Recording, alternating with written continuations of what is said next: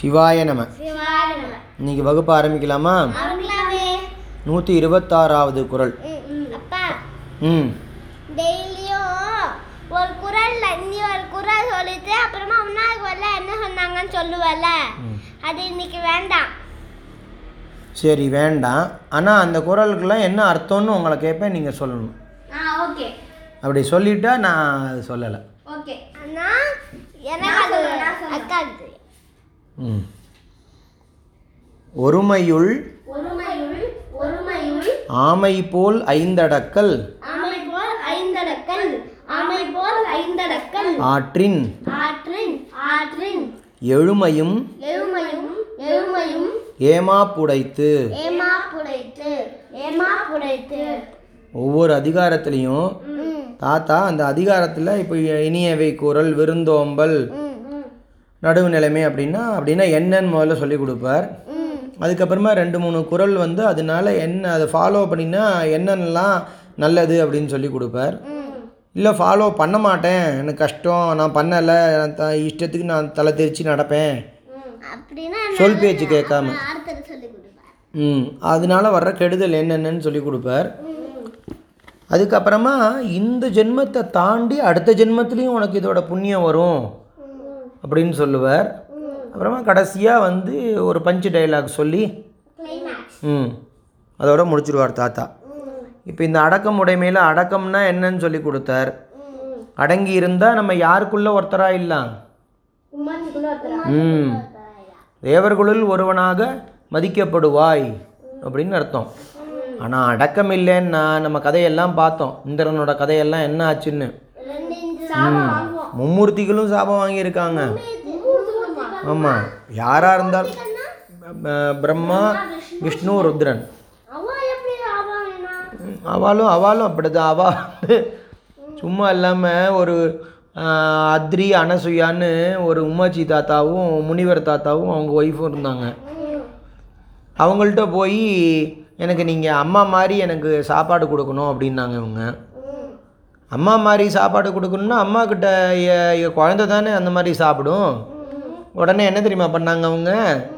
மூணு பேரையும் குழந்தையா மாற்றிட்டாங்க தண்ணியை தெளித்து மடியில் எடுத்துன்னு போய் பால் கொடுத்து கூட்டின்னு வந்துட்டாங்க. அதுக்கு தான் சேட்டை பண்ணக்கூடாது. பிரம்மா விஷ்ணு ருத்ரன்னு பெரிய ஆளுங்க தான் அவங்கெல்லாம். எல்லா உலக ஆமாம் உலகத்தையே காப்பாற்றுறவங்க அவங்க.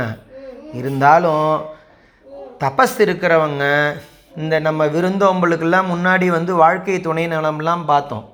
அந்த அனசுயா தேவியெல்லாம் வந்து அப்படியே தர்மத்தை காப்பாற்றி அவங்க வீட்டுக்காரருக்கு எல்லா பணிபடியும் செஞ்சு பெரிய பாடசாலை. அவர் அவங்கெல்லாம் முனிவர் தாத்தாக்கள்லாம் நிறைய பேர் படிப்பாங்க. அந்த அவங்களுக்கு இல்லாமல் எல்லா து- நல்லது சொல்லி கொடுக்கறது அதை மாதிரி எல்லா குழந்தைகளையும் பார்த்துட்டவங்க அவங்க. அவங்கள்ட்ட போய் இவங்க சேட்டை பண்ணாங்க. அவங்க மூணு பேரையும் குழந்தைய மாற்றி வச்சுட்டாங்க எவ்வளவோ குழந்தைங்கள பார்த்துக்குறோம் அதோட நீங்களும் இருங்க அப்படின்னு.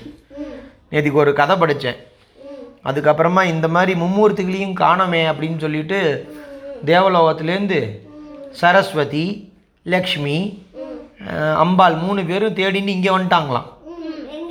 இவங்க அனசூயா வீட்டுக்கு. எனக்கு எங்களோட ஹஸ்பண்டை திருப்பி கொடுத்துருங்க அப்படி குழந்தையா மாற்றி வச்சுருக்கீங்கன்னு கேள்விப்பட்டோன்னு. இந்த மூணு பேரும் குழந்தைங்க மூணு பேரும் அம்மா நன்னா பார்த்துக்கிறான்னு அம்மா விட்டு பிரியறதுக்கே மனசு இல்லாமல் ஆயிடுத்தான் இப்போது மூணு பேரும் போய் ஒரு வாழை மரத்துக்கு பின்னாடிலாம் ஆளுக்கு ஒரு வாழை மரத்துக்கு பின்னாடி தோட்டத்தில் போய் ஒளிஞ்சுட்டாங்களாம். அவங்க ஒளிஞ்சுட்ட இந்த பிரம்மா வந்து எது மேலே உட்காந்துட்டு இருப்பார் தாமரை தாமரைப்பூ மேலே உட்காந்துட்டு இருப்பார்ல அதனால அவர் ஒளிஞ்சுட்டு இருந்த வாழை மரத்தில் காய்க்கிற காயெல்லாம் வந்து பூவன் பழம் பூவில் தானே உட்காந்துட்டு இருப்பார் இவர். அதனால் பூவன் பழம்னு பேர் வந்துடுதான். ம- ம- விஷ்ணுவுக்கு இன்னொரு பேர் முகுந்தன் இருக்கு இல்லையா? அதனால அவர் ஒளிஞ்சுட்டு இருந்த வாழை மரத்தில் காய்க்கிற காய்க்கெல்லாம் பேர் முகுந்தன் பழம் மொந்தன் மொந்தம் பழம்னு சொல்லுவோம்ல நம்ம. அந்த மாதிரி பேராகிடுதான் அண்ணன் வந்து க சுடுகாட்டில் தானே சி- பேய் பூதம் பிசாசு கூட டான்ஸ் ஆடின்னு இருப்பார்ல சுடுகாட்டில். அதனால இவர் ஒளிஞ்சின்னு இருந்த வாழை மரத்தில் காய்க்கிற பழத்துக்கெல்லாம் பேர் வந்து பேயன் பழம்னு பழமா?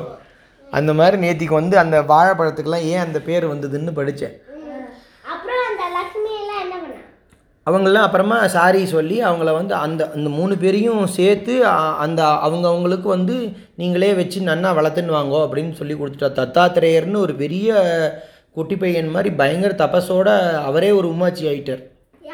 அந்த மூணு பேரும் சேர்ந்த ஒரு உருவம். அவருக்கு மூணு தலை அந்த மாதிரி இருப்பார். தத்தாத்திரேயருங்கிற பேரில் பெரிய உம்மாச்சி மாதிரி ஆயிட்டார் அவர். அதனால் அடக்கம் இருந்தால் பெரிய இடத்துல வச்சு இந்த உலகம் ஒன்றை மதிக்கும். ஆனால் அடக்கம் இல்லாமல் நிலை என்னது நிலையில் தெரியாது. அந்த மாதிரி நிலையில் தெரியாமல் இருந்தால் இருந்த இடமுமே தெரியாமல் இருளில் அடிபட்டு உதவுறதுக்கு ஒத்துரம் இல்லாமல் நரகத்தில் போய் விழுந்தா மாதிரி ரொம்ப கஷ்டப்படுவோம். வியாதி வந்துடும் நீ வந்து சொந்தக்காரங்க இல்லாமல் கஷ்டப்படுவா. உன்ட்ட அன்பா இனியவை இவ்வளோ தூரம் என்னென்னலாம் தாத்தா விருந்தோம்பல் விருந்தோம்பல் உனக்கு யாரும் பண்ண மாட்டாங்க. இனியவை குரல் உங்கள்கிட்ட யாரும் இனியவை பேச மாட்டாங்க. நான் வாழ்க்கையை உங்கள் வீட்டில் இருக்கிறவங்களுக்கே உனக்கு உன்னை பிடிக்காமல் போயிடும். அந்த மாதிரிலாம் கஷ்டம் வந்துடும் உனக்கு. அதனால் அடக்கமாக இருந்துக்கோன்னு தாத்தா சொல்லி கொடுத்தார். அப்புறம் நேத்திக்கு நம்ம ஒரு திருக்குறளில் படித்தது எல்லாருக்குமே அடக்கம் நல்லது. அதுலேயும் வந்து இந்த படித்தவனுக்கும் பெரிய பெரிய பலசாலியாக இருக்கான்ல. அவனுக்கெல்லாம் கூட வந்து ரொம்ப கஷ்டப்பட்டு தான் அவங்க அந்த நிலைமைக்கு வராங்க. படித்தவன் ஒரு பேர் வாங்குறதுக்கு அப்துல் கலாம் தாத்தாவோ ஆதிசங்கர் வியாசர் வந்து பரீட்சை பண்ணினார் ஆதிசங்கரரை. இந்த வே வேதம்லாம் நம்மளுக்கு சொல்லி கொடுத்தாரு மகாபாரதம்லாம். அந்த தாத்தா வந்து ஆதிசங்கரரை பரீட்சை பண்ணுறார் சர்வஜன் எல்லாம் தெரிஞ்சவன்னு ஆதிசங்கரருக்கு பேர். ஆனால் ரொம்ப ஈஸியாக கிடச்சிடாது அந்த பட்டம். ரொம்ப கஷ்டப்பட்டு படித்து நிறையா பேர்கிட்ட பரீட்சை கொடுத்து அவங்க எல்லாரும் படித்தவங்கெல்லாம் சேர்ந்து இவன் படித்தவன்னு சர்டிஃபிகேட் கொடுக்கணும். சரியா?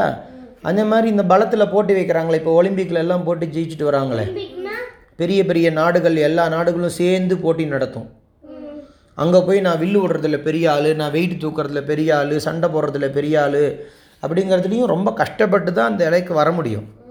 அவங்களுக்கெல்லாம் தெரியும் நம்மளை விட நம்ம குரு பெரியவங்க நம்மளை விட போன வருஷம் ஜெயிச்சவன் பெரியவன். நம்ம இந்த அஞ்சு பேர்கிட்ட நான் போட்டி போட்டேன் அதுலேயே அந்த ஒருத்தன் வந்து பெரிய என்னை விட ரொம்ப கஷ்டமாக இருந்தது அவனை ஜெயிக்கிறதுக்கு. அப்படின்னு அவங்களுக்கெல்லாம் தெரியும். அதனால் அவங்கெல்லாம் அடக்கமாக தான் இருப்பாங்க. ஆனால் இந்த பணக்காரனுக்கு நேற்று இந்திரன் கதையெல்லாம் பார்த்தோம். அதனால் ரொம்ப ஜாக அது இன்னும் இன்னொன்று நம்ம மனசும் வந்து நம்ம எதானு வந்து அடக்கமாக இருக்கோமா கேட்டால் ஆமாம் அடக்கமாக தான் இருக்கோம். நடுவு நிலைமையாக இருக்கியா? உன்னை கேட்டால் ஆமாம் நான் நடுவு நிலைமையாக தான் இருக்கேன். எல்லாத்தையும் அன்பாக இருக்கியாடா? அன்பாக தான் இருக்கேன். நம்ம மனசு எப்போதுமே நம்மளை குறை சொல்லவே சொல்லாது. நான் கறந்த துரியோதனம் கதை சொன்னோமே. ஒரே ஒரே உலகத்தை போய் தர்மன் பார்த்துக்கிட்டு வந்து எல்லாருமே நல்லவங்களாக இருக்காங்க. எல்லார்ட்டையும் ஒவ்வொரு நல்ல குணமானு இருக்குது அப்படின்னா துரியோதனம் போய் எல்லா பையிலும் அயோக்கிய போய் எல்லார்ட்டையும் ஒரு கெட்ட பழக்கமானு இருக்குது அப்படின்னு நான். அந்த மாதிரி அடுத்தவனோட குணங்கள் தான் நான் சொல்லும் நம்ம மனசு. நம்மளோட க கெட்ட குணத்தெல்லாம் நம்ம மனசு கண்டுபிடிக்கவே கடிக்க கண்டுபிடிக்கவே பிடிக்காது அது. சரியா? அதனால தான் நம்மளுக்கு என்ன சொல்லி கொடுத்தார்? இதெல்லாம் எப்படி அடக்கிறது? ஐம்புலன்களையும் அப்புறம் முக்கரணங்கள் சொன்னோம். மனோ மனோவாக்காயம் மனசு வாக்கு பேச்சு பேச்சை அடக்கணும். தபக தபக தபக தபகன்னு இப்போ இந்த குட்டி பசங்கள்லாம் கார்ட்டூன் கண்ட கண்ட சீரியல் சினிமாலாம் பார்த்துக்கிட்டு அம்மா அப்பாக்கிட்டேயே மரியாதை இல்லாமல் பேசுகிறாங்க வாத்தியாரெல்லாம் டீச்சர் எல்லாம் மரியாதை இல்லாமல் பேசுகிறாங்க அந்த பெரியவங்கள்ட்ட எல்லாம் எப்படி பேசுறதுன்னு தெரியல. அந்த மாதிரிலாம் நான் அந்த மாதிரி சொல்லியிருக்கோம் இல்லையா? அந்த மாதிரிலாம் பேசக்கூடாதுன்னு. புத்தியால் கண்ட்ரோல் பண்ணி வச்சுக்கணும் அப்படின்னு சொல்கிறது இந்த தண்ணி அடிக்கிறவன்லாம் இருக்கான்ல இந்த சாராயம் குடிக்கிறானே டிவியில் போடுறானே. என்னது? மது அருந்துதல் புகைப்பிடித்தல் மது அருந்துதல் உடலுக்கும் எல்லாருக்கும் தீங்கு அப்படின்லாம் போடுறான். ம்.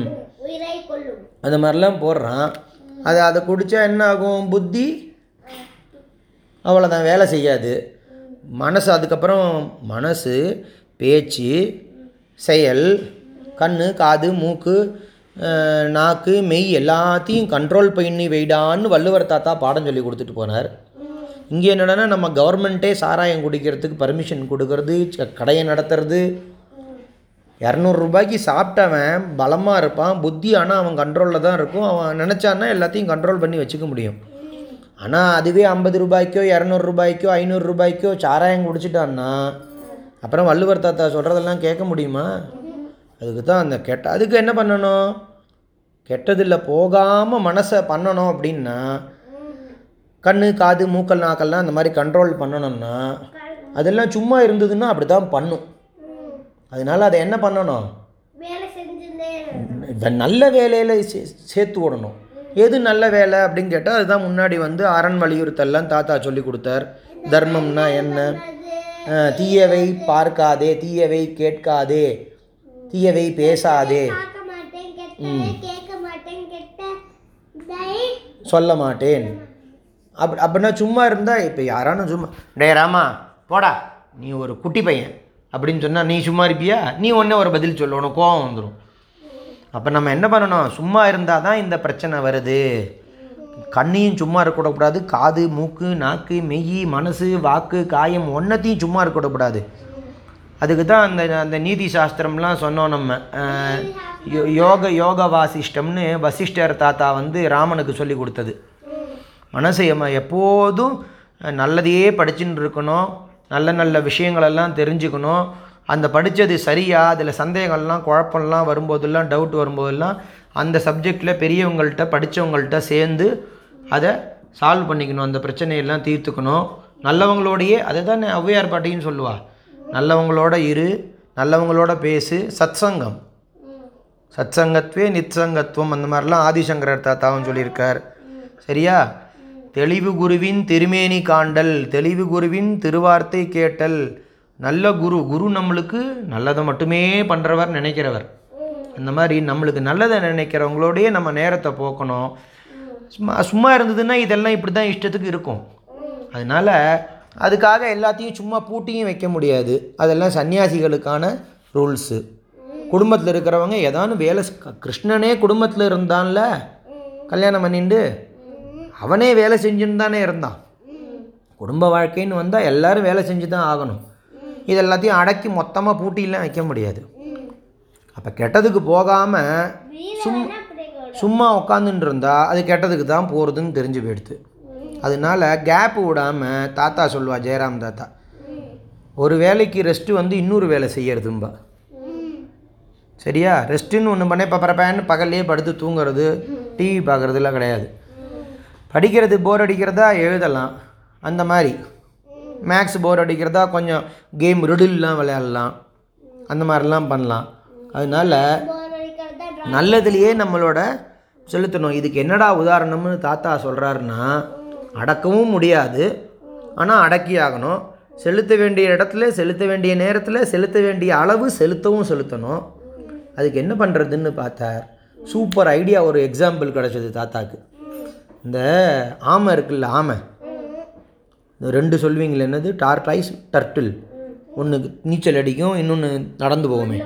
இந்த ஆமை இருக்குல்ல ஆமை நான் கொட் தொட்டியில் எல்லாம் பார்த்துருக்கேன் அப்படியே பார்த்தா கல் மாதிரி கிடக்கும் திருப்பி போட்டால் ஒன்றுமே தெரியாது அப்படியே கிடக்கும் அது அசையவே அது பாறாங்கல் மாதிரி கிடக்கும் சரி ஏதோ கல் போல இருக்குது அப்படின்னு சொல்லிட்டு நம்ம பாட்டு விட்டு வந்துட்டோம்னா கொஞ்ச நேரம் கழிச்சு பார்த்தா அது அங்கே இருக்காது கல் நவருமா என்னடான்னு பார்த்தா அது ஆமை அதுக்கு ஆபத்து ஆபத்துன்னு தெரிஞ்சிடுத்துன்னா அதோட தலை நாலு கால் எல்லாத்தையும் உள்ளே அடக்கின்னு பெ அப்படியே கிடக்கும் பார்த்தா கல் மாதிரி தெரியும் ஓடு மாதிரி இருக்காது மேலே டிசைன் வேறு. ஆனால் தேவைப்படும் போது அது கை காலெல்லாம் வெளியில் எடுத்துட்டு தலையை வெளியே நீட்டி இப்படி இப்படி போய் மெல்ல நடந்து போயிட்டே இருக்கும். அதைத்தான் வள்ளுவர் தாத்தா சொல்கிறார் ஒருமையுள் நீ இப்போ கிடச்சிருக்க அரிது அரிது மனிடராய் பிறத்தல் அரிது. மனுஷ பிறவி கிடைக்கிறது எவ்வளவோ கஷ்டப்பட்டு புண்ணியங்கள் பண்ணி தான் இந்த பிறவி கிடைக்கிறது. இந்த ஜென்மத்தில் நீ ஆமை மாதிரியே உன்னோட புலன்களை வந்து கண்ணா பின்னான்னு இஷ்டத்துக்கு போகாமல் செலுத்த வேண்டிய விஷயங்களில் மட்டும் செலுத்தி தேவையில்லாத போது அதை அடக்கி வச்சுன்ட்டின். கெட்டது நம்ம பார்க்க போகிறோம் அப்படின்னா டபக்குன்னு எல்லாம் கண்ணு காது அப்படியே மூடி வச்சுட்டுறணும் அந்த மாதிரி வச்சுன்ட்டா அந்த மாதிரி பண்ணினா எழுமையும் ஏமாப்புடைத்து இன்னும் நீ பிறக்க போகிற ஜென்மங்கள் இருக்கு இல்லையா? ஏழு பிறவின்னு சொல்லுவாளே. எத்தனை பிறவி எடுத்தாலும் நீ இப்போ இந்த மாதிரி கண்ட்ரோலில் இருந்ததுனால நீ இன்னும் பிறப்ப பிறக்க போகிற ஜென்மத்திலலாமும் உனக்கு வந்து தடைகளே இருக்காது. நீ பெருமையாக இருப்ப. அப்படின்னு வள்ளுவர் தாத்தா இந்த குரலில் சொல்லியிருக்கார். ஒருமையுள் ஆமை போல் ஐந்தடக்கல் ஆற்றின் எழுமையும் ஏமாப்புடைத்து இன்னைக்கு பாடத்தை நம்ம இங்கே இதோட முடிச்சுப்போம்.